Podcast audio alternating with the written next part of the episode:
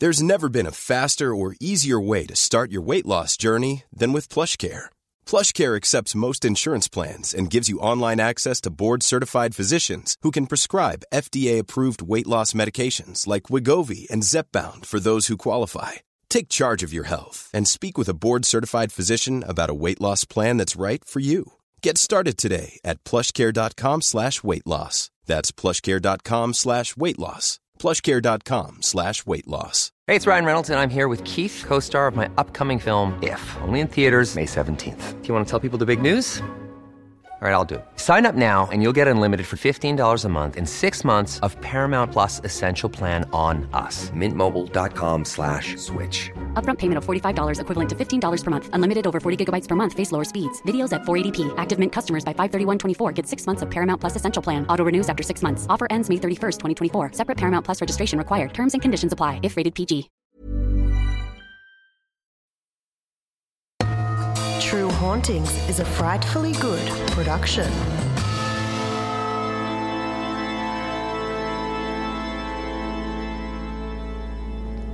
North Head, Sydney, Australia, is situated at the entrance of one of the world's most beautiful and well known harbours, and for many years, ships and their passengers were forced to quarantine offshore to make certain that epidemics like the bubonic plague, Spanish influenza, and smallpox didn't run rampant throughout the country.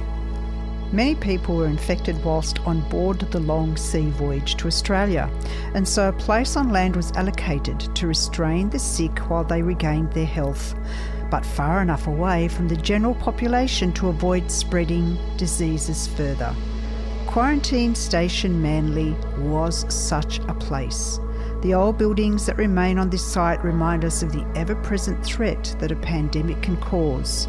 And back in the 1800s, treatment for such diseases may have meant months of pain and sometimes an agonising death.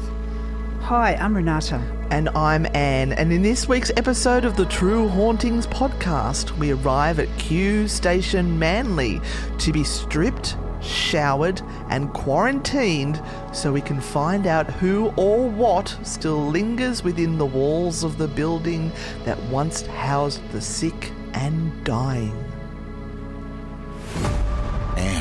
Renata have been investigating paranormal occurrences for the past 20 years.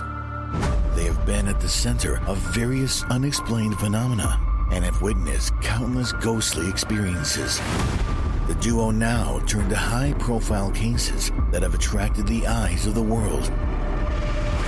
Between the dimensions we see and the dimensions we don't, supernatural forces are at play. Evil lurks within the shadows of our homes and in the darkest corners of our minds. It follows us like a shadow forever. This is where nightmares become reality. This is True Hauntings. BDSM Dungeon and a videography piece about the Sydney sculptures with the best butts. So staff snapper Cassandra thought nothing of being dispatched to Manly's quarantine station to photograph what is purported to be the city's most haunted bathroom. Sounds like a fun job, she replied to an email outlining the brief. Fun, however, would not be a word she'd choose to describe the eventual experience. The possessed plumbing in question is found within the infamous Grave Digger's Cottage, a popular, if not divisive, stop on Q Station's ghost tours. It's so named not because a gravedigger actually lived there, the 19th century cottage was actually housing the doctors, but because it is flanked on two sides by the quarantine station cemeteries, and most chillingly, because the apparition of a man in a black coat and wide brimmed hat, the uniform of a gravedigger, has been sighted within the house on multiple occasions. Shadowy spectres are not the most frightening thing that visitors to this ghoulish abode have encountered.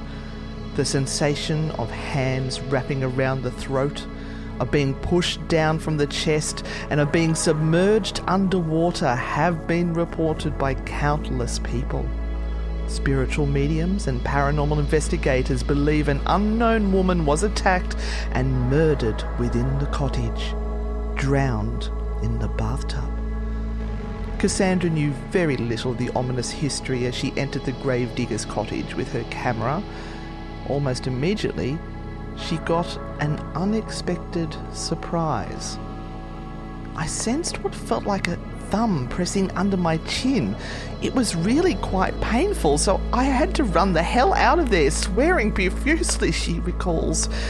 There were definitely something going on with those floorboards, and by the end of the shoot, I felt prickly heat all over my body. I was running in and out of there like a mad woman.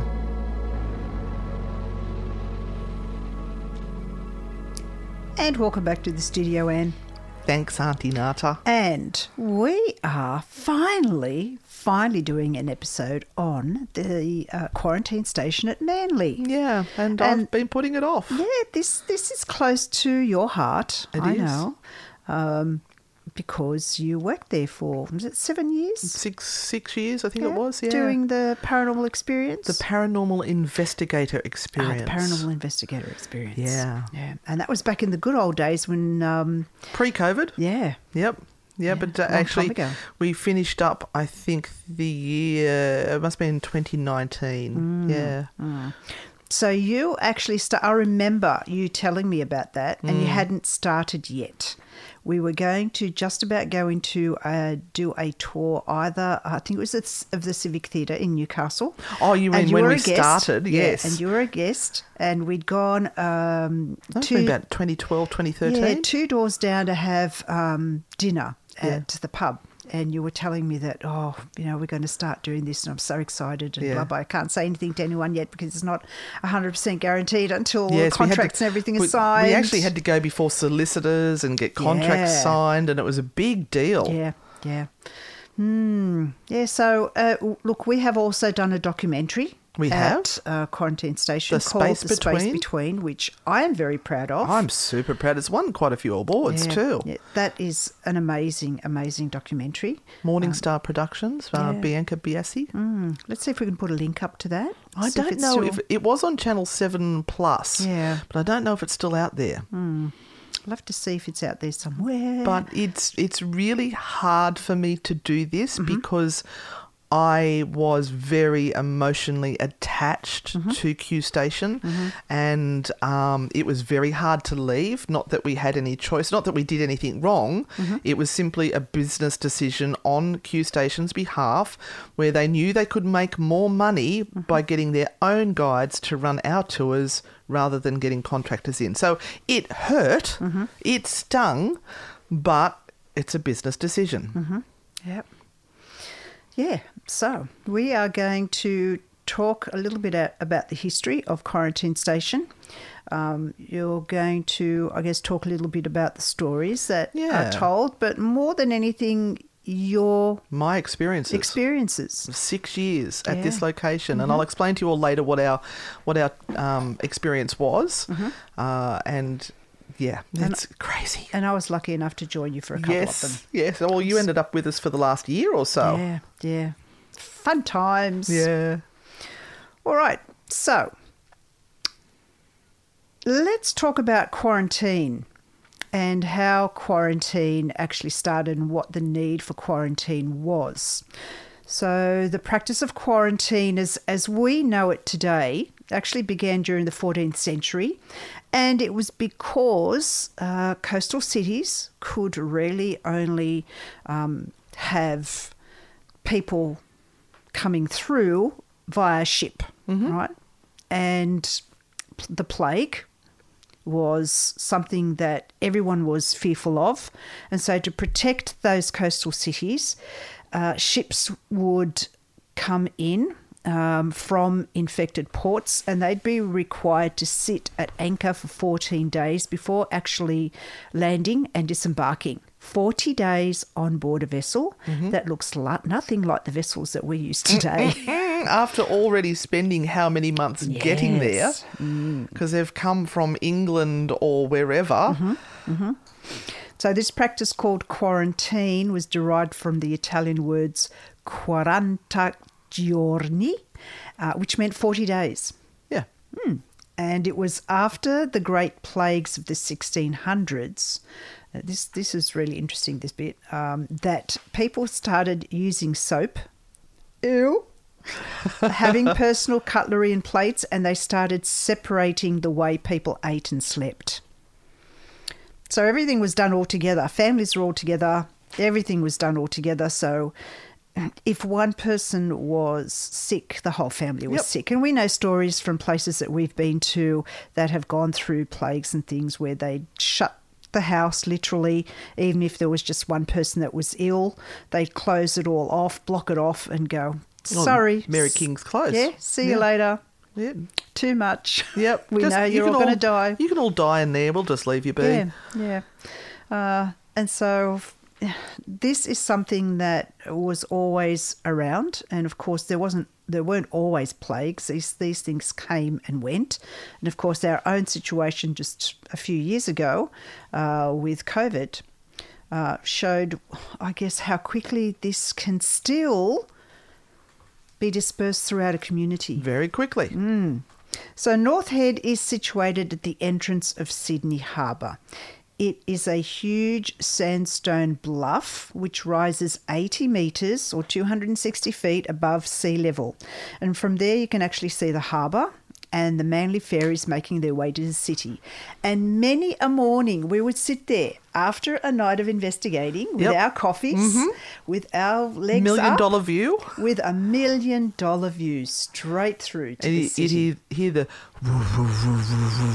of the ferries as Yeah. they went past. It was- the, the what they called the um the uh the sub uh, brown noise. What is it? you know, it's not brown noise, but it's that sub. So, it's, oh, the words have got me. Yeah. You, you know what I That mean? one, It's yeah. the sonic something or other. Yeah. Oh, my tablets have worn off. I can't speak anymore.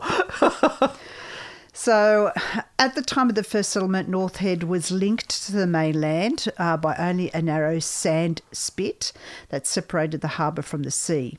The area is fringed by a continuous tract of bushland, north, south, and east, and by the harbour on the western side. So it's kind of a perfect point, and it was the entrance that was used by the First Fleet to come into the harbor How majestic it would have looked coming in back then. All you saw was green, Yep. and um, the opportunity to um, pillage the country. I know. I'm gonna say, that's exactly the words I was about to use.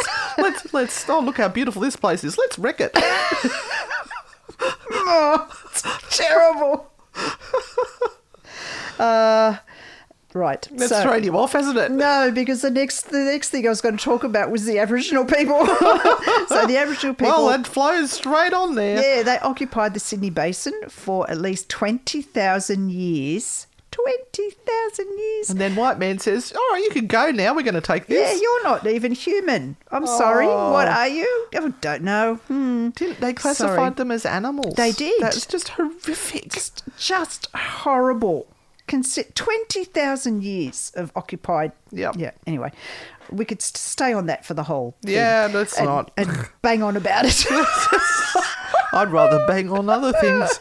Anyway, go on. And the harbour had been a focus for Aboriginal habitation since its occupation over 6,000 years ago. Now, North Head is known as a place of great spiritual meaning, and I'm going to try and get this right, by the uh, GM Giembagul people. Sorry if I have that wrong. I had Karangel. Karangel, the local Aboriginal people. Okay. I've, You might be on the other side. I don't know. mm, anyway, Keep going. let's let's not get into Semantics. semantics about that. um, and but the, the I guess the thing that was really interesting about it was um, that this and we heard about this when we were there that this place was used by their medicine men and women healers for ceremonies and rituals. And we found out about that from the Prince Henry Hospital when there was um, a, a stand that had some Indigenous people on. We spoke to them Yes. about our quarantine station because there was the link between Prince Henry's nurses and the nurses at Q Station. So they told us that it was very important place to them, a holy place, almost like their nirvana or their heaven. yeah. Now there are rock engravings there. There is rock art. They are there are campsites, burials, and middens that are left by the uh, Indigenous people of the area. Uh, and while I say that, I want to, uh, on behalf of us, pay our respects to their elders, past, present, and emerging.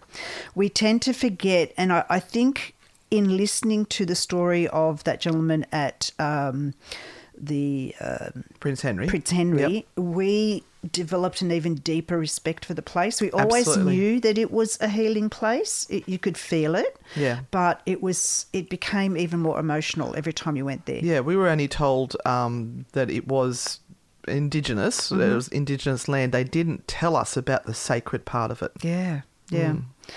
And yeah, I found that really interesting that even um, you know, so I mean, Q Station told us that. The, the, the indigenous people told us it was Holy Land. Sorry. Yeah. Um, so many thousands of years beforehand, it was still used for healing. So Yeah, it's still so is to this interesting. day, yeah. Mm. Now, quarantine station at North Head operated from the uh, 14th of August 1832 to the 29th of February 1984. And uh, as mentioned before, as you can imagine, the new colony of, of New South Wales was susceptible, as everywhere else in the world, to diseases that were brought in via ships that had been taking months to cross the sea.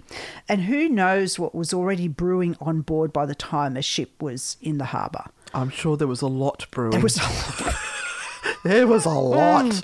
now there was I don't know how bad I am off coming off a plane. Never mind a ship for that long. There was really no regulation, or they tried, but there was no regulation about putting sick people on board. Mm-hmm. And then you kind of go, well, uh, who was hiding the fact that they might be infected? Maybe they didn't even know they were infected, Mm. uh, and they'd go on onto these vessels. And of course, once they're there, this is months Yeah. from one spot to another.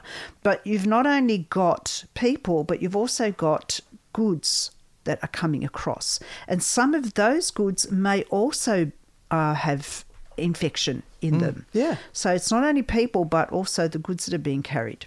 Now, quarantine station was established firstly to stop infectious diseases coming through. Um, into uh, Sydney, uh, and it was filled with free and convict Europeans. Yep. So both. So initially it was the convicts, but then more free settlers were coming through, and of course um, merchant shipping was from all over the world. So this became a real difficulty, and we do know that um, an infection did arise in the rocks uh, and uh, really decimated the area Yes. at one point. So in 1832, the Quarantine Act was put in force by the governor at that point in time, Governor Darling. And so the future of North Head was secured when a whole area, that whole area there, was actually put aside for quarantine purposes. And that basically came around um, because of the outbreak of the cholera epidemic in Europe between 1829 and 1851. So by the time we heard about it here in Australia, yeah, a year or two had passed, um, and that's when. Do you remember getting the news? Shut up. You're talking about it like you were there when we heard about it in Australia. exactly. uh, so up until the 1830s, as I mentioned, most of the quarantine, most of the ships that were coming through were convict transports, and they were under government contract. The issue began to get worse when free trade vessels started to gain access to the harbour, and uh, there had to be rules created so that each ship could be screened before goods and people were allowed to disembark this was a problem because this meant money and time was being lost by the ship's captains. And a ship that was held up in harbour or in quarantine was not making money. Exactly. Uh, and so the captains would often leave uh, very, very quickly. Uh, as uh, very quickly and as as stealthily as possible, so they could continue They'd trade. Sneak out. And so this is when Shanghaiing Ah. came about right. because people were left in quarantine. Crew was left in quarantine. Yeah, they how had could you get the ship out of the harbour? Yeah. Ha ha! We'll just Shanghai some people, So- get them drunk, and then they wake up on board out to sea. If you have never heard of the term Shanghaiing, what it means is to force someone to join a ship that is lacking a full crew by drugging them or using other underhanded means. Ew. Get them drunk. And this is also what happened in Newcastle as well. So Yeah. we have a we had a very busy harbour with lots of tall ships, uh, and we were known as one of the worst Shanghaiing spots in the southern hemisphere. Wow. Now, in 1831, just to give you an idea, 34 immigrant ships arrived, and this ingre- increased to 63 in 1832. Now, it might not sound a lot, but when you have to stop all of those 63 ships to try and, you know, stop any any spread of disease, Yeah. that then becomes, you know, That's a lot of people. yeah. Now, as mentioned, this would hold up the shipping trade. It was decided to remove the sick from their ships and house them on shore while the ship was fumigated and scoured for the return to the owner with minimum delay. This kind of helped a little bit with moving things more quickly. The issue was where do you put all of these people? There was no proper accommodation again. This is why this quarantine station at Manly was created. And in those first years, often it was people living in tents along Yeah. the hillside. They were in intense. They're nice fresh air. Yeah. Yeah. So the decision was made to construct permanent accommodation um, and stores buildings, and this was uh, not enough, never enough to provide what was needed for the numbers that were coming in and arriving. Now, by 1837 to 1838, things were pretty bleak. And so there was a- a review uh, of the conditions that uh, were on board the immigrant ships. Something just had to be done before immigrants actually boarded the ships rather than when they arrived and it was too late. So all your, your um, captains started to complain that this was costing them money, blah, blah, blah. So really, it, it's like um, it's only just been let go now with the cruise ships uh, that you had to do a COVID test. Uh, within 24 hours of getting on that ship because they were trying to stop what happened with that first cruise ship that had to turn around and come back. Yeah. So this review said that um, there wasn't enough health checks. Uh, the diet on board the vessels was appalling, especially with the children. So they had a formula um, that said. Uh, Three children equaled one adult when it, it was um, to food allocation and birth space.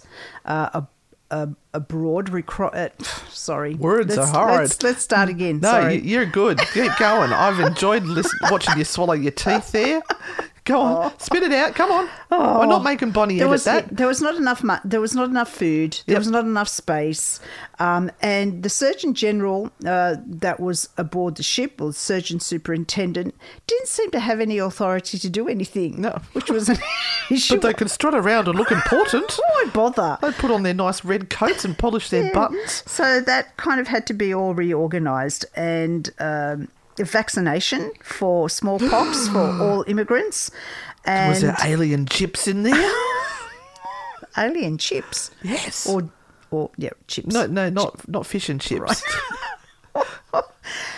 right I've Now, thrown this- you off. this review meant that everyone had their specific role. They had to improve diet and uh, they had to provide hospital accommodation on board uh, and prevent overcrowding. Boo, hiss.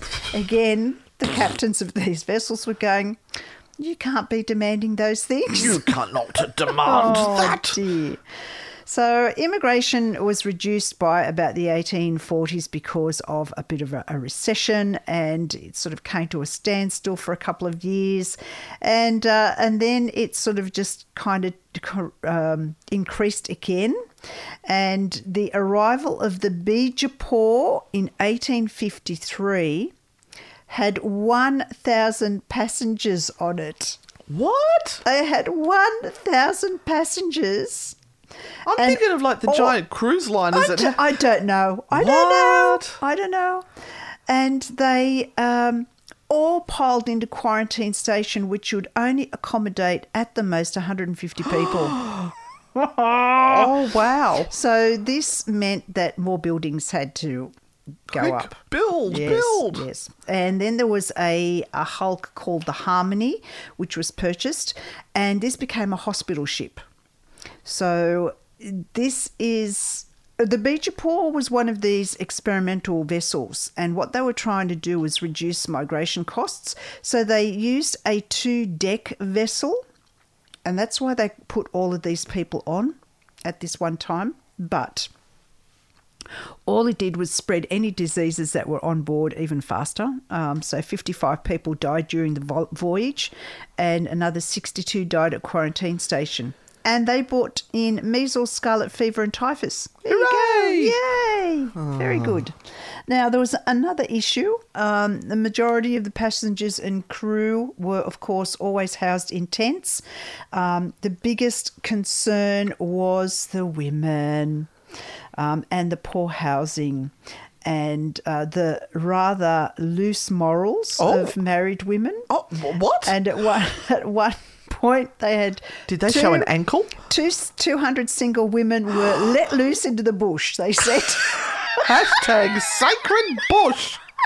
Let those ladies run amok in those bushes. they, they'd been on board the vessel. They wanted, and this, these were married women. Yeah. They went nuts. I can just imagine them stripping off their clothes and running through the bush, Oh, my getting ticks. God. Then you've got to pull the ticks out of every crevice you can find. Oh. I've had ticks twice from Q Station. Oh dear. So, more construction had to be uh, created. Uh, a building f- and a barracks for single women um, on the Old former sick ground. And they put a double fence with a sentry around, around so that But didn't they do this here in Nobbys where they put them all on an Yes. island So- because it, the women were just so wild? oh, what is Because we're fed up with the silly men. Oh my god! Yes, so they had to put a big double fence uh, and a sentry. I mean, what was he going to do? They couldn't Shoot jump the a double women? fence. Oh my He'll, god! he'll poke them with his bayonet. Now, two new buildings were built in the healthy ground, uh, each to house 60 people. They had verandas for dining. Original burial ground was levelled and the gravestones removed to the new burial ground. Um, and removing the burial burials from the healthy ground um, just allowed allowed more space, but also allowed people to un, to kind of not view the dead continuously. Yep. The- So what they they ended up doing is they had healthy ground and they had unhealthy ground. Mm-hmm. So you do you go into that? Uh, not so, so much. no. where the healthy ground was where the people who were not showing any signs of illness were kept. Mm-hmm. If you had any signs of illness, you were put like you could have a runny nose. You'd be put into the unhealthy. So that would be the hospital area Mm-hmm. and the isolation area, um, and you would have to try and remain healthy there to be get out, to get out of there. Um, but one of the biggest problems with that first uh, cemetery that they set up, which was on the hill, is that uh, when it rained, Mm. the water would go down into the graves and then uh, slush it all down Yes. into their drinking water. Sloosh it down. all those diseases became active again in the healthy ground. Yes. And another issue with all of these people coming in and out, there was never time for uh, the buildings to be, you know, renovated and, you know, looked after. It. The quarantine station became very run down and it wasn't really. Um, in its best light, I guess, No. because you were still Not as bringing, beautiful as it is today. No, you were still bringing through passengers um, that were first class, Yep. second class, Third class, um, and? it's and and the rest. Yes. Do you talk about that? No, Oh, well, no, you'll, you'll talk about yeah. that. Now, there was a time when passengers were I'm just still putting a jacket on because it's chilly in here. Auntie Nada's fogging up and I'm freezing. the the passengers were often kept on board the floating quarantine vessels. Those that came through on land were often like the first class people, and um, it says here the inadequacy was further publicised during the quarantine of the Baroda in 1873 when the first class passengers, get this, had to do their own washing. Did the heavens fall? Did the birds drop dead out of the sky and the fish float to the surface dead? oh my God. Oh But no. I have to say that it was because of them that the government actually took attention um, to what was happening at the quarantine station and changed things. bloody right. And actually built um, The laundry. more accommodation. Yeah. And, There's the a- laundry. The big laundry down Uh-huh. there. Yeah. Oh my God. Now, uh, because of a, a smallpox outbreak in the late 1800s, uh, there was another ship that was anchored off Quarantine Station and it was converted to another hospital ship and it was upgraded upgraded to a floating hospital with two wards and 100 beds. Um, and yeah, I'm just going to tell you a, a couple of stories. I'm waiting. There's there's silence. Um, and this is about what happened when the passengers arrived. So, Right. passengers and crew members uh, would be brought ashore and divided into groups the sick, the contacts, or those not ill but likely to have been exposed, and the healthy. Mm-hmm. Uh, all their bags and every and all their possessions were taken from them. Yep. The first stopping point for all three groups was a small drab room, barely large enough to hold 40. So that all the travellers would be squeezed in. We've been in that room. Is that the inhalation sheds? Yep. Yep. The room was If you didn't have it by then, you would have it once you'd finished in there. Ah, the room would be filled with zinc sulfate gas, thought to assist in removing fluid and possible infection from the lungs. And kill the bugs. I have to say that that is probably one of the most scariest places that I have been in. It is because when you get in there, they shut the door, and it could be broad daylight outside, It's and pitch it's black. pitch black. Yep. And then uh, I know on the, the tours, the guide would always go around the back, and they'd open up the the hatch, which is where they would have put the smoke through, Mm-hmm. and it very much feels like the um, death camps. Yeah. It's like you're going to die. Yeah. It's it's horrible. Yeah. So then they would be taken to shower blocks and forced to stand under a spray that included 10% carbolic acid, Mm-hmm. taking off the top layer of their skin. Yep, and they had little peek holes, Mm-hmm. so they could make sure that they were washing themselves properly. Yeah, washing themselves properly. I'm sure that's all they used the Mm. peek holes for. So while the arrivals were being treated, their belongings were put inside large autoclaves and steamed at 115 degrees Celsius or 239 Fahrenheit for 20 minutes. All travellers, even the healthy, would be kept an average of 40 days before being cleared to enter Sydney. Just before you go on any further, the autoclaves, Mm-hmm. uh, that apparently that they steamed it to that temperature and they missed out by it was like one or two degrees to actually kill, Kill. off the bugs that they needed to kill off, Yeah. but it destroyed all the silks of Mm-hmm. the ladies who had come in. Yeah. So they, they, they destroyed the clothing and, and didn't achieve what they needed to achieve. Mm. Ah, well, they were doing the best they knew. So, um, as you mentioned before, which you'll get into in your stories, not everyone had a difficult stay. The quarters for first class passengers actually had a smoking room for men, a ladies' sewing room, and a tennis court. Off the first class dining room is a shaded veranda with glimpses of the harbour through the trees. Oh, it's stunning. Uh, it, quite funnily though, they um, the people who had the best view was actually second class Mm-hmm. because the first class were um, they had all the trees, so they couldn't actually see the harbour. Mm-hmm. But um, second class, and that's where we put Bill Chappell when he came to stay with us, and Dave. They they went over into second class so they could get the good views. Mm. Yeah. So there were around 572 deaths recorded during the station's history, and the bodies were buried at three cemeteries on the site. Uh, they were there were never any outbreaks of disease within the quarantine station, and no outbreaks from the quarantine station into Sydney. Oh, okay. So they did a pretty good job. Yeah. Uh, now, one really interesting story.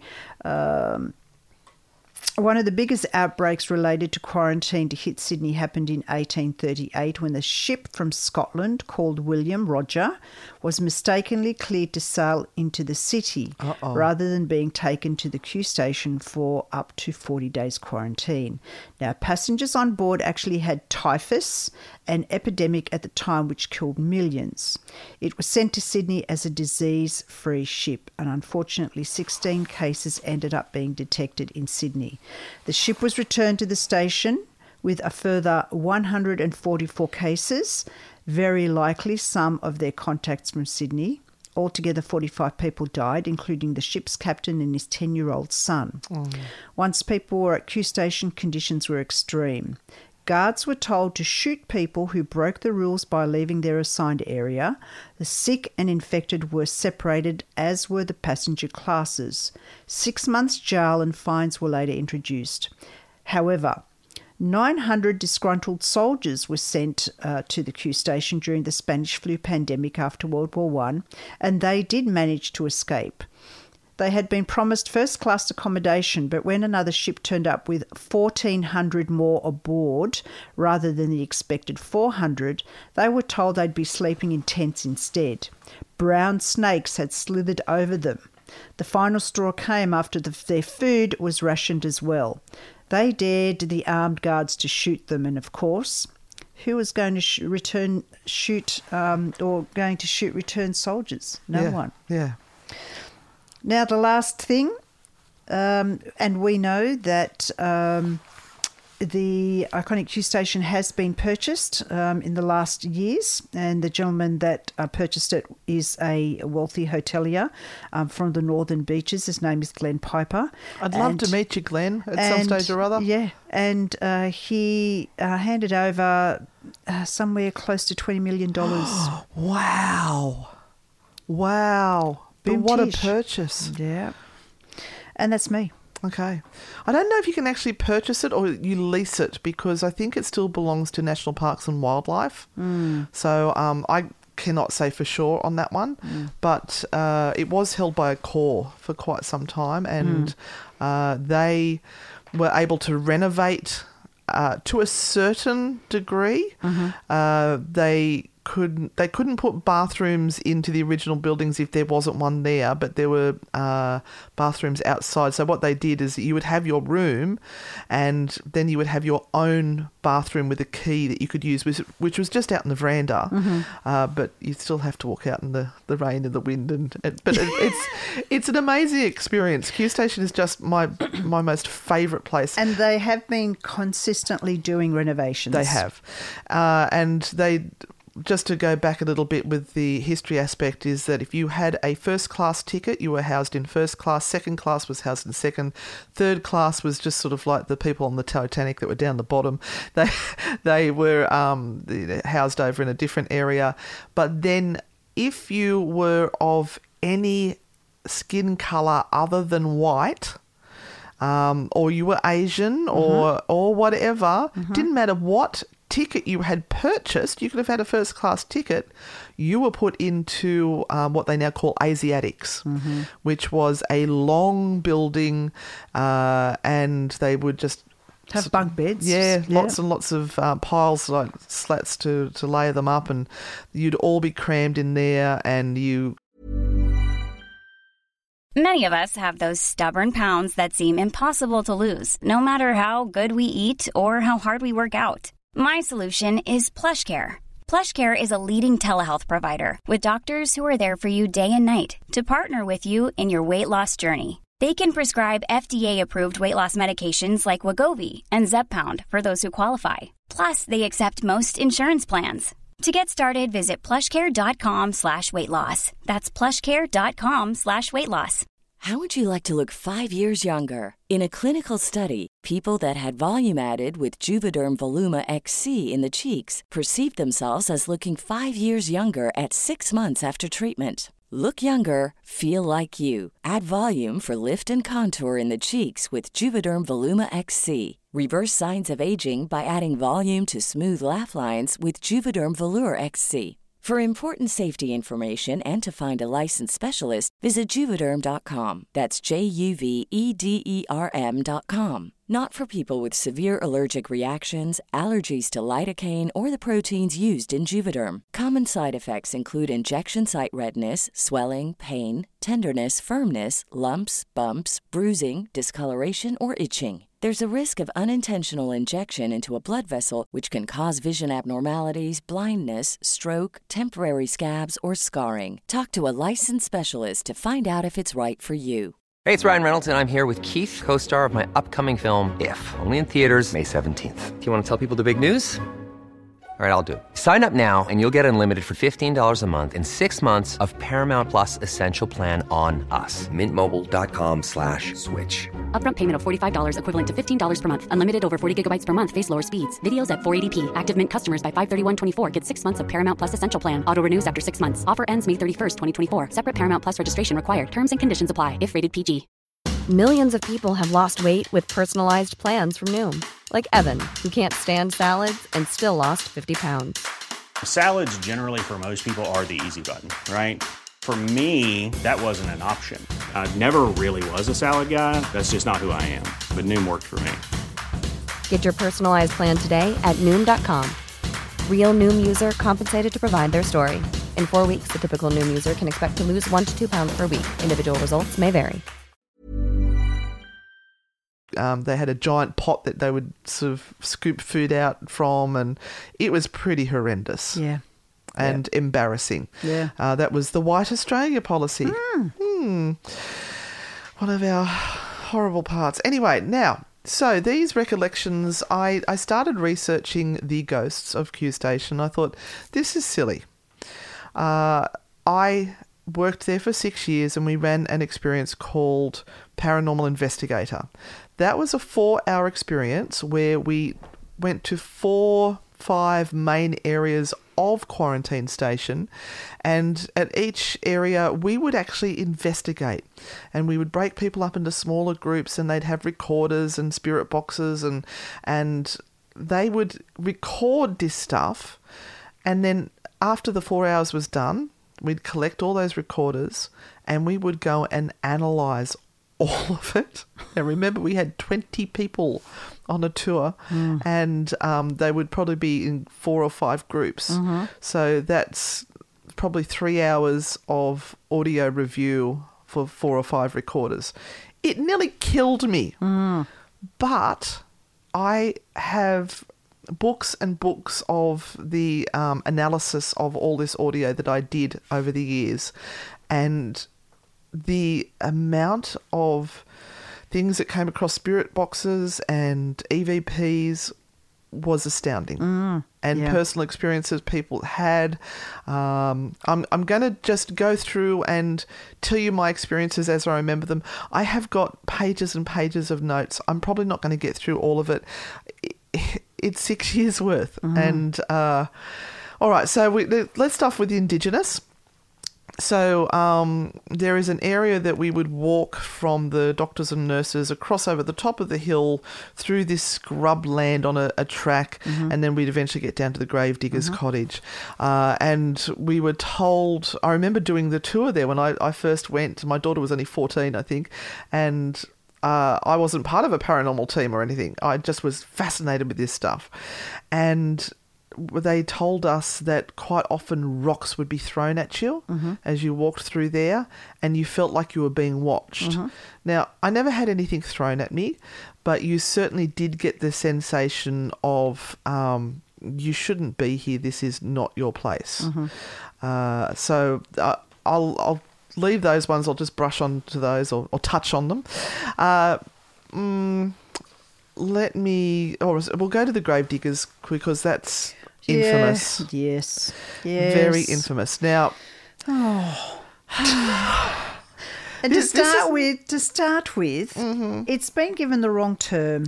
It's it was never the grave it was never the grave diggers. As they said in that opening, oh, by the way, that soundscape today came from timeout.com uh, about the most haunted bathroom, and it was the grave diggers cottage. Yeah, the possessed plumbing. Oh, look, honest to God.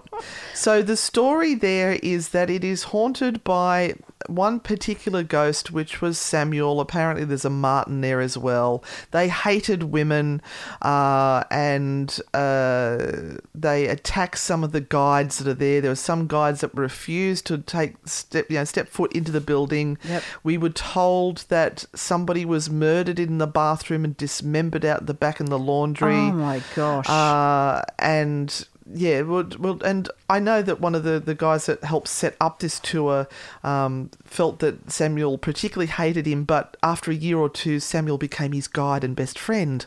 So I'm Okay. yeah, I, I just go with the flow on it. Uh, I did have a very icky feeling walking to that building. It was one of the, the few places that I would knock on the door and I would, well, we always knock on the door, but I would open it very tentatively and go, hello. And I did not like walking in there by myself. Mm-hmm. Even my skeptical husband, the engineer, said that was the only building that he was not comfortable in. Mm-hmm. Now, we have. Imagine old fibro cottage, wooden floorboards. Um, It was set up like something from the 1960s. yeah, yeah, yeah. And there was two bedrooms. Uh, so when you walked in, there was the lounge room. There was a bedroom on the right. Then you walked through the door, and there'd be the kitchen, and then another bedroom on the the, the left. Uh, Sorry, on the right. So that bedroom, the second bedroom, was one that was very interesting.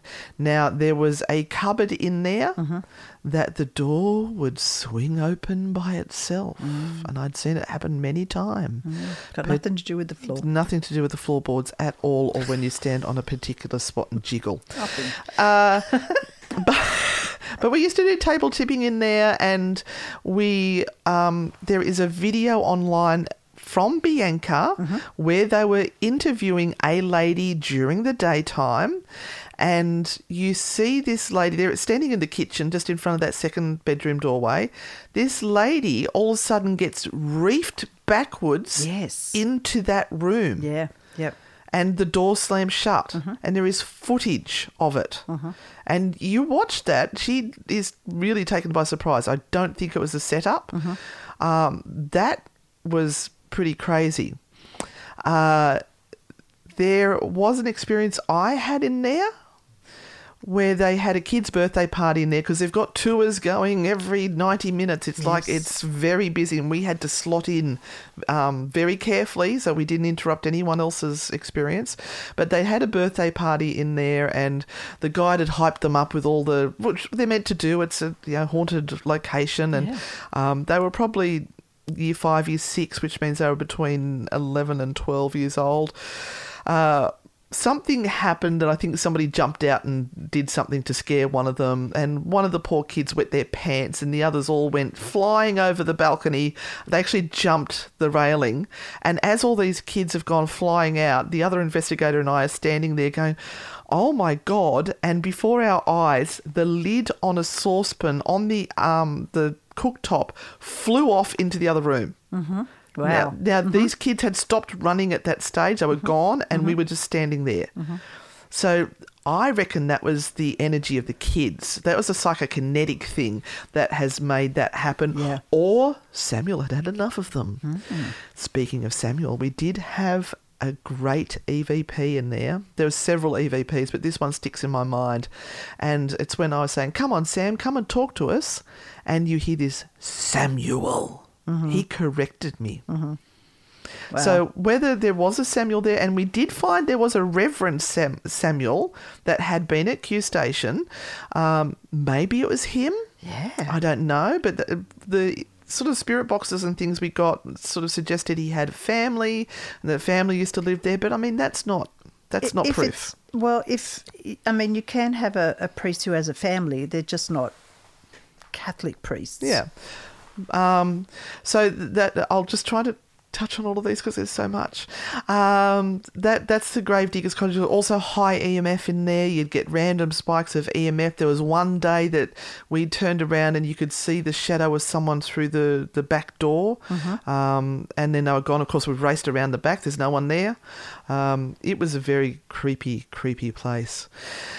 Uh, there is the isolation uh, area where the sickest of the sick were kept. Um, they put them up on the top of the bluff. They had these huts, which the windows would be propped open, and the idea was that the the moving air would disperse the miasmas. Mhm.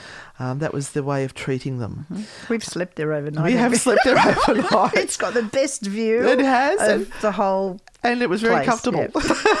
I had no no issue. I've been told that it's very haunted in there, Yeah. but somebody had come in and did a binding on whatever was there, Oh. and then I heard towards my, the end of my stay there that the binding was coming undone, and we have to be very careful. Somebody's going to have to go back up and do another binding. Hmm. Uh, moving along, moving along. I don't want to. But uh, look, I'm, I'm going to come back and do a summary at the end. Don't Yeah. you worry. This is one of these places where so many paranormal investigators and so many psychics and so many uh, mediums are drawn to. Yeah, they are. And they do story after story in newspapers and, and they Yeah. write books and, and And they do movies And they and- do YouTube and Yeah, everything. And yeah. so yeah, they've created all of this drama around this place as well. And it was dramatic to begin with. But think of, think of the location. These people were coming into a new country to start a new life, Yeah. and instead, families have been separated Mm-hmm. as soon as they've landed. They've um, never seen their like there was children there that were separated from their parents, never to see their parents again. They died, Mm-hmm. or the parents would never see their children again. There was horrendous suffering there. Scrubbed to an inch of their lives. Yeah, yeah. Um, dying from diseases. Yep. Being stuck in places where there are other, like, healthy people who are worried that they might catch a disease uh, that is around in the area. Oh, it was horrible. Yes, it was. All right, I'm going to um, just touch on the autoclaves now. I'm touching a lot of things tonight. Oh, you are. Um, this is a very inappropriate thing to say, but we're talking about a young girl now. Okay. Uh, apparently around the autoclaves area, but also in other areas of Q Station, um, there is a young girl that would appear and then just hold people's hands or be standing in the group, and they'd sort of be looking at her, going, "Where did you come from?" Mm-hmm. And then they'd say. Um, when they sort of wandered off, they'd say to the guide, "Who was the young girl?" And they'd go, "There is no young girl." Mm-hmm. That was one of our ghosts. So that was reported quite often. Never happened to me, but I did have people in my group say they felt like someone was holding their hand. Mm-hmm. Now, the laundry, as you mentioned, uh, had a very interesting character there by the name of William Hayes. Yes. Yes. Now, they always used to refer to him as Mr. Hayes. They were always very respectful, the guides and everyone that was there. But there is a whole love triangle supposedly around him. Ah, yes, I remember. And he supposedly committed suicide by shooting himself in the stomach several times. Mm-hmm. That doesn't sound to me like no, you'd just do it once, wouldn't you? yeah, well, and you wouldn't do it to your stomach. So there was this suspicion where uh, they think there was a bit of a love triangle. We don't know if this is true or not. This is just stories from the guides. Uh, and they think he was actually murdered. One of the very suspicious things around it is that he was found, or he was dead. He was autopsied and buried within 24 hours. Ah, yes, I remember And the person's Mhm. name that was signed on the certificate Mhm. uh, was the person I think was involved in the death certificate. I remember we tried to get some uh, information out of And the spirit box, remember Mm-hmm. the spirit box? We asked, How did you die? And it came out murder. Mm-hmm. But we also had an investigator there who was with us who felt like he was being overcome by um, the spirit. There was some sort of dark energy there. They used to call it legs. Mm-hmm. Uh, and they'd talk about legs, who was this demonic negative energy, and all you'd see was goat legs. Oh, I'd never seen it. Right. Yep. And but we have this very clear EVP from there, where this person's going, something, something's trying to jump me. Hear this voice go, "Get off him!" And they think that was Mr. Hayes trying to protect that investigator. Ah, okay. Oh, so many stories, Renata. Uh, all right. I loved going to, Oh, to Q lot. Station. I, I just loved it. miss it so Yeah, much. It's great. There, um, the roads. Oh, we're going to go to the morgue. Yes. Right, so the morgue was up in the unhealthy ground just below the hospital, around the corner from where we used to sleep. Mm-hmm. Uh, the guide that the the guys used to refer to an entity there called Slimy. Mm-hmm. Apparently, Slimy used to like undoing bra straps Mm-hmm. uh, and touching ladies in very inappropriate places. Now, whenever we investigated there, we never got any inkling of anyone who was a slimy. Uh, but we get a female that was responding quite often. And we did, I don't know if you remember, right towards the end, we did a really long session in there and we feel that possibly there's another angle to what was happening in there because we had a whole lot of equipment go off and we started asking and going down a particular line of questioning Oh, what was it? I can't about, remember. about what the morgue may have been used Because for. Because they hardly had any bodies come through there. Yes. People knew what they died from. They didn't need to Yes. autopsy them. So the building was left empty a lot. A little bit of a secret tryst meeting Yes, place. Bit of a rendezvous in the morgue. Yes, but it was very stinky. Yes, The- always. always. You'd open up that door, and some days it was just knock you off your feet because we've still got the sewage pipes and systems from back in the 1800s there. yeah. Um, so there was also a report of an Aboriginal man that was seen in uh, the the window because there was a, a, a cut out between where the morgue slab was and uh, where they would pass the body parts through to the lab. Um, and we used to lay people on the on the, On slab, the slab, and we'd yeah. put equipment all over them. It was it was a hoot. Uh, so that was the morgue, but just outside the the morgue there was a road that went down and that road was actually made up of crushed up headstones because they had all these headstones that they moved. Um, Well, allegedly uh, moved. yeah, and then uh, they, the people weren't there anymore to take care of them, so they just crushed them up and, and made a road out of them. And don't forget all the carvings down the bottom as well from all the ships, and um, they would say what ship it was, how many people they lost, and um, there's one that was written in Chinese that they were saying this was hell on earth or something. It was really horrible. Now, speaking of which, we're going to go to Asiatics mm-hmm. which is below third class from memory. And it was the long hut that I was talking about.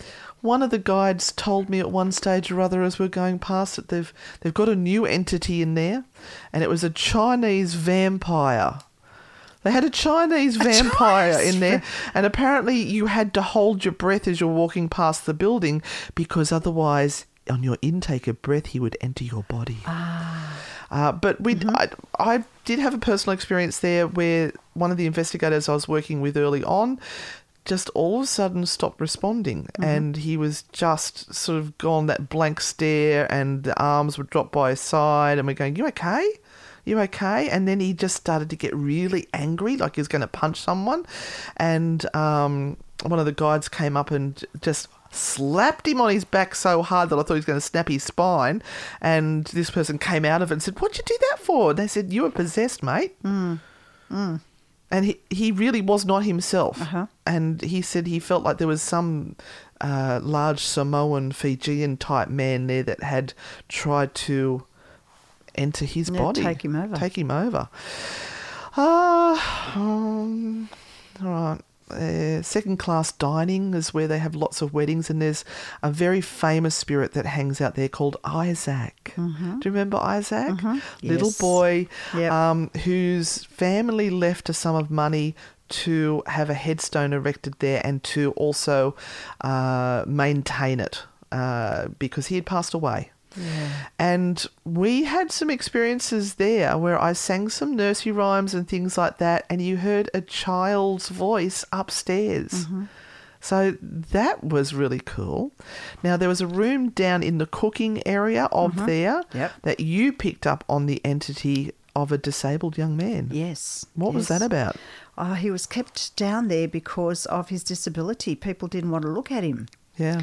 Uh, and uh, he had a very hard life down there. He was so upset at Yeah. being put away, And- literally. And that was another one of the rooms where we'd had some people tell us that there was a evil being in there that Yeah. had been bound. Yeah. So I'd say it's this poor young Yeah. man who was angry at the way he's being treated and then treated again like that in Yes. death. Yeah. Yeah. But we we have heard furniture being dragged above us and We've heard footsteps going up and down those stairs. yeah, yeah. Um, things, yeah, things being moved in that big room upstairs. The funniest thing though I ever saw was, as I said, they had weddings and things there, and we heard this scrabbling noise, and we've gone out to have a look at what it was, and here is this big fat possum holding a minty. And was chomping through it. That that possum got named Brian. We used to see Brian all the time. he was a big boy. Uh, now, hang on. So, oh, I've got a list, and I know that time is getting away from us. Hospital. Hospital. Hospital, You want me to go to hospital? Hospital. All right. The, the most famous uh, entity there at Q Station is Matron, and uh, you always pay your respects to Matron when Yes, you you arrive at. Q Station because she is still caring for the living and the dead there. is. Um, of course, we had guides tell us stories about that she had done something horrible and was therefore paying penance by still being there. Honestly, I want to throttle those people when they tell stories like that. There was a great EVP. Now, we had Pete from Appy. Yeah. Um, and we were doing some reenactments trying to get some stuff going. And um, I think we were being silly and we were yelling at each other. We weren't being silly, we were, we were being in character. And you hear this Irish woman say something and in an absolutely dead set Irish voice on the EVP. It was really great. Um, there was one that same night we had these weird shadows happen where we were walking along and all of a sudden we saw this shadow come from the opposite direction, hunker down and run. Mm-hmm. That was really freaky. Um, so matron. Now we had heard a lot in the hospital. We got a lot on EVPs. Um, there was sounds of trolleys being wheeled or wheelchairs being moved, and there was one night that I'd stayed back with the other investigator because we always go around make sure everything's locked up and there was we were just walking down there. He said, "Oh, if there's anyone there, let us know." The door down the end all of a sudden went rattle, rattle, rattle, rattle, rattle, rattle, and we went, "Oh, boop!" Run away. so that was that was really freaky. Yeah. But it was fun. Now, what was the thing with the cupboard in the corner in the I'm hospital? getting to that. Oh, okay.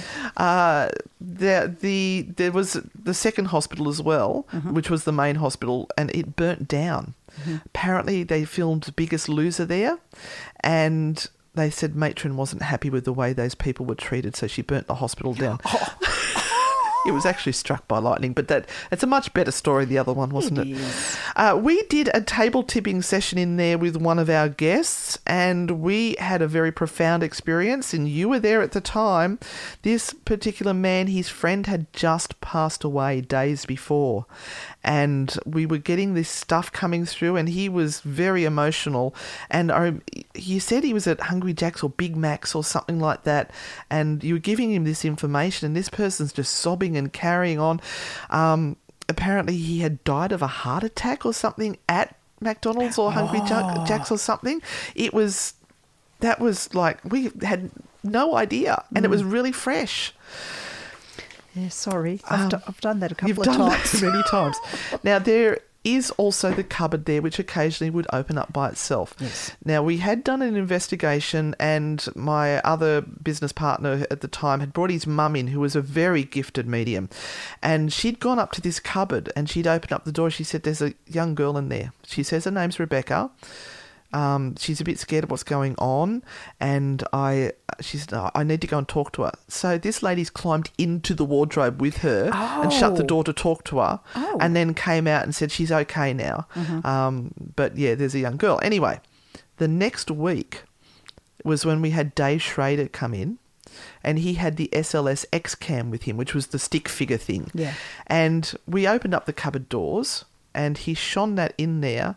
He's gone, there's a child stick figure in there in the exact place where she had said it was, and we had not told them that story. Wow.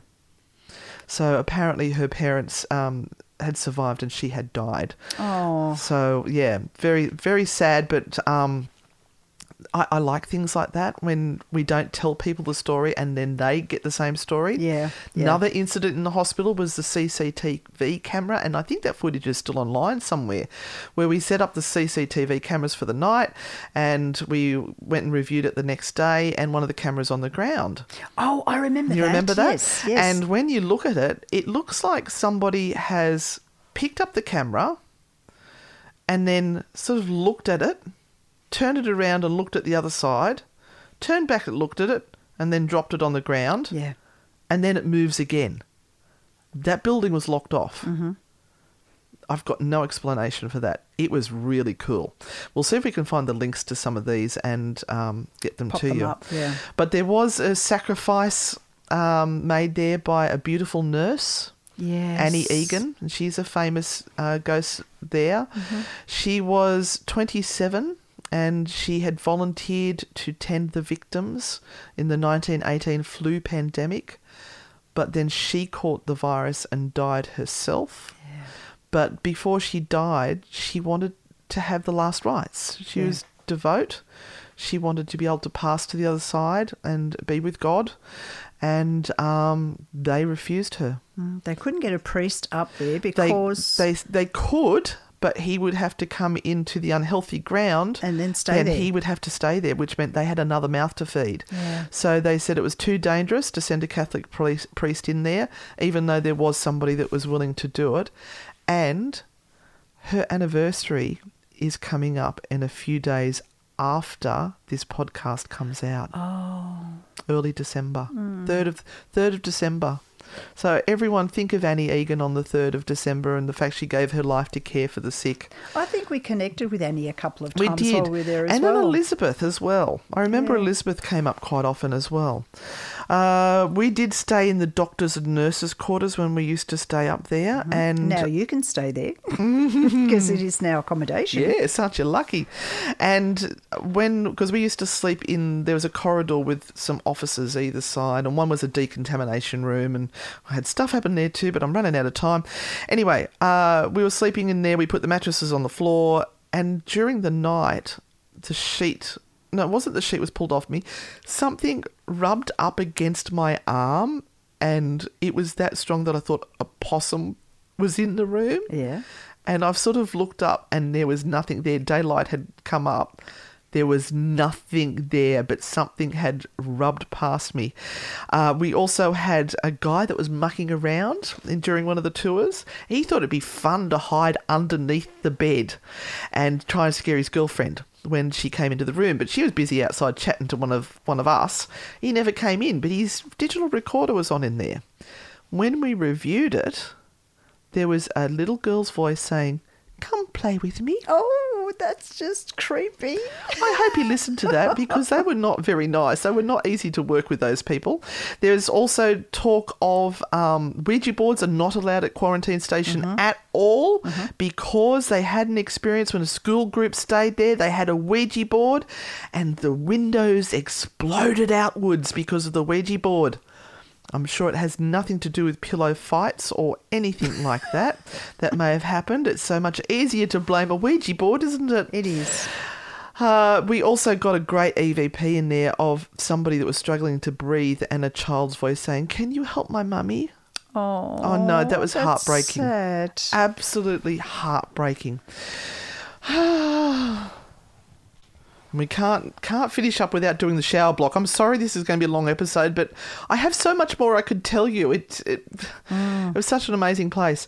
Um, so what we would do is we would make people walk the shower block on their own, just with a night vision camera, uh, and it was terrifying. It was absolutely terrifying. They'd have shower curtains that were hanging down, and I remember I like we we have to do it ourselves to make sure that it is something you could do, and you can hear my voice when I did my solo walk. It, uh, my voice is shaking, uh, but my friend Jason, who is sadly no longer with us, actually took a photo of a very very tall man with a hat on just near the door, and it's his huge black shadow. And Q Station have used it quite a bit, uh, and there is no explanation for for what that Shadow is. that shadow is. I do remember when I was taking because we'd walk the group through to show them the path they had to take take for their solo walk, and I was just walking along. All of a sudden, I had this lady jump on my back. I'm going, "What the hell?" And she was screaming. She was terrified. She said, "Something's just pulled my coat," and she was. I had like a koala on my back. I'm like, Can you, uh, let's we'll get out, but just let go of me. That was hilarious. Um, but yeah, the the shower block was. It was creepy. They'd say the guides would tell you there was some creature that would climb across the, the ceiling and the and the pipes and everything there. Uh, Yeah. And It was far more scary thinking of what those poor people went through in those showers. Yes. And we actually did, I remember doing quite a few sessions where people would stand in those showers Mm. and really relive the drama of having to scrub yourself knowing that this is painful. Yes. And it's going to hurt. Yes. Uh, now, I've got a couple of little interesting things I'll just throw in. There is a person that lives on site. Um, they have a permanent room there. I'm not going to say much more information apart from they have some health conditions and are a super intelligent person holding several degrees. Uh, but they believe that Q Station and Matron is keeping them alive. They should have been dead long ago. And that Q Station is still healing. Mm-hmm. And this person is a very um, deep soul. Would I, I could sit and listen to this person for hours. They were just amazing. So I thought that was a, an interesting thing. Uh, I filmed an ad there for Philips Lighting uh, where they blindfolded people, drove them around for a bit. They had no idea where they were and uh, sealed them up into the nurses' quarters and had their mood lighting in there for the night uh, to see. You know, the morning, did anything happen? And um, they said something did happen, but it wasn't anything too dramatic. But I thought that was fun. Uh, and there was a time they took me up into one of the cemeteries behind the third class. And you've got to be careful what time of year you go because there's ticks everywhere. But we went up there and we had a look at some of the headstones. But when we came out, we had to all spray our shoes down with methylated spirits because kicking up the soil there, some of those diseases could still be active under the soil. Wow. Isn't that That's scary. terrifying? And I just realised I'd left out two sentences for my soundscape there. Never mind. I'm sure it all made sense. But um, I just thought, you know, we've always got to go to TripAdvisor. We'll just do a, a TripAdvisor or 2 Um, this was reviewed on February 2017. Uh, They did the paranormal investigator experience. Thank you so much, Oz Paratech, Roman, and Anne, for an amazing first time at Sydney's Q Station with loads of information and tons of experiments, activities throughout the night. One will never get bored. I had some experiences on my own, which I can't explain. One being where I was woken up with the feeling of being cut open. Oh, that's to my terrible. surprise, I had a scratch down my stomach where the feeling was. Wow. Oh. Um, if you go and have a look at the reviews on TripAdvisor, uh, 99% of the ones for the paranormal investigator experience are about us, and I think they're all five stars, bar one, which is a four star. I did find one for the new experience, but um, it was a one star. Yeah, I- and I'm not going to read that because I, I, I don't want to upset people, but you can go and have a look for yourself. That was from 2020. I think I saw that one. Yeah, you saw it. it was a bit of a roasting and a burn. Never mind. Um, but here's my problem with Q Station. It has so much trauma. It has so many layers. Um, there were people who had some great times there, but it was a lot of anguish, sickness, illness, pain, suffering, families torn apart. It is the perfect location for a haunting. But why do we have to go and have demonic legs? Yeah. Why do we have to have slimy? Yeah. Why do we have to have these weird sorts of ghosts? And this is this is the reason why I did not want to do this podcast. I'm going to reveal it to you now, and I don't know if I've ever told you this. It was revealed to me by a former guide from Quarantine Station that when it first opened up, the buildings were very dilapidated. Um, it was run by National Parks and Wildlife, and they needed to find a way to start bringing money in to save these buildings. So somebody came up with the idea of let's run a ghost tour. And they said, well, if we're going to run a ghost tour, we've got to have some ghost stories. So let's make up some ghost stories. So guess where a lot of these stories originated from? Yeah. From the created ghost stories, which now have become legend and lore at Quarantine Station, Manly. Uh, and a lot of the current guides don't even know that. Yeah. A lot of the, the, I'm sure the owners and everyone don't know that. But the stories have been repeated so often by so many people, and people have come in looking for those specific things that they will find it because that's what they're looking for. They will make it fit. Yeah. Confirmation bias. Yeah. The issue is that there are so many stories there beyond that, real stories. And Yeah. real uh, Real EVPs people. from real people. Yeah. Uh, and tragedies that should be told the proper way. Yeah. Like the, the poor boy down in the Isaac. kitchen area. Yeah. Oh, the, the, the yeah, Yeah. mutilated boy. Oh, Um, so there's really no need to add that sort of the demonic area No. to it just to make it scarier. And look, I even know um, some people that went and did one of the tours, and I think one of the guides must have been fairly new because there was a noise in the hospital, and the guide ran away and left his tour group there. And Ooh-ah. it was because we had some experienced investigators that they actually looked after the group and did some experiments with them. oh my gosh. Wow. Yeah. But uh, there have been some great guides there who I've learnt a lot from, um, and some very passionate historians in there as well that, that use the history of Q Station to do their investigations, and they all should take a leaf out of their book. Is this place haunted? Absolutely. I have had way too many experiences Yeah. there that uh, I can explain what the hell is going on, but um, I would love to go. Last time we went was only last year. It's the first time I've been back and I broke down and cried. I, I got up to the hospital, and it still makes me very emotional um, that I'm not there anymore. I can't pay homage to the matron and say I miss you. Yeah, but you did, and we did. did, we did. walked. We walked around, and we actually said, "We're back, um, just for a visit. We Yeah. hope you're well." We hope they're looking after you. Yeah, yeah. Anyway, that I've talked a lot. oh my god, That's good. I hope you've all enjoyed this episode. Please, uh, if you want to support us, buy us a cup of coffee. Uh, just look for. Uh, it'll all be down in the, the comments. Buy me a coffee, Anne and Renata. Become a, a Grand Poobah Patreon supporter and get the behind the scenes and all that sort of and stuff. also, before you finish up, we uh, have a link there to Mysterious Adventures about our Ireland trip. Come to Ireland so with us. please come to Ireland with us. It's in March of 2024, and you can book your spot right now. It doesn't matter where in the world you are. Get yourself to Ireland and be on our tour. Anyway, guys, we'll see you on the dark side. Don't forget, stay spooky. be frightfully good and, And don't be a dickhead. Bye. Thank you for listening to this episode of True Hauntings. If you like the show, give us a five star rating and leave a review. Subscribe on Apple Podcasts, Spotify, or wherever you're listening right now.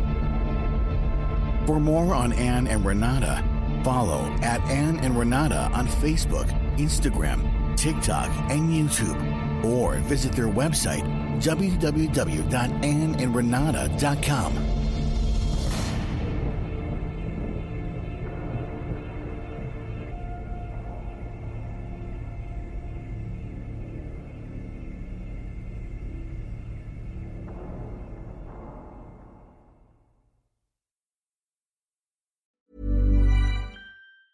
Planning for your next trip? Elevate your travel style with Quince. Quince has all the jet setting essentials you'll want for your next getaway, like European linen, premium luggage options, buttery soft Italian leather bags, and so much more. And is all priced at 50 to 80% less than similar brands. Plus, Quince only works with factories that use safe and ethical manufacturing practices. Pack your bags with high-quality essentials you'll be wearing for vacations to come with Quince. Go to quince.com slash pack for free shipping and 365-day returns.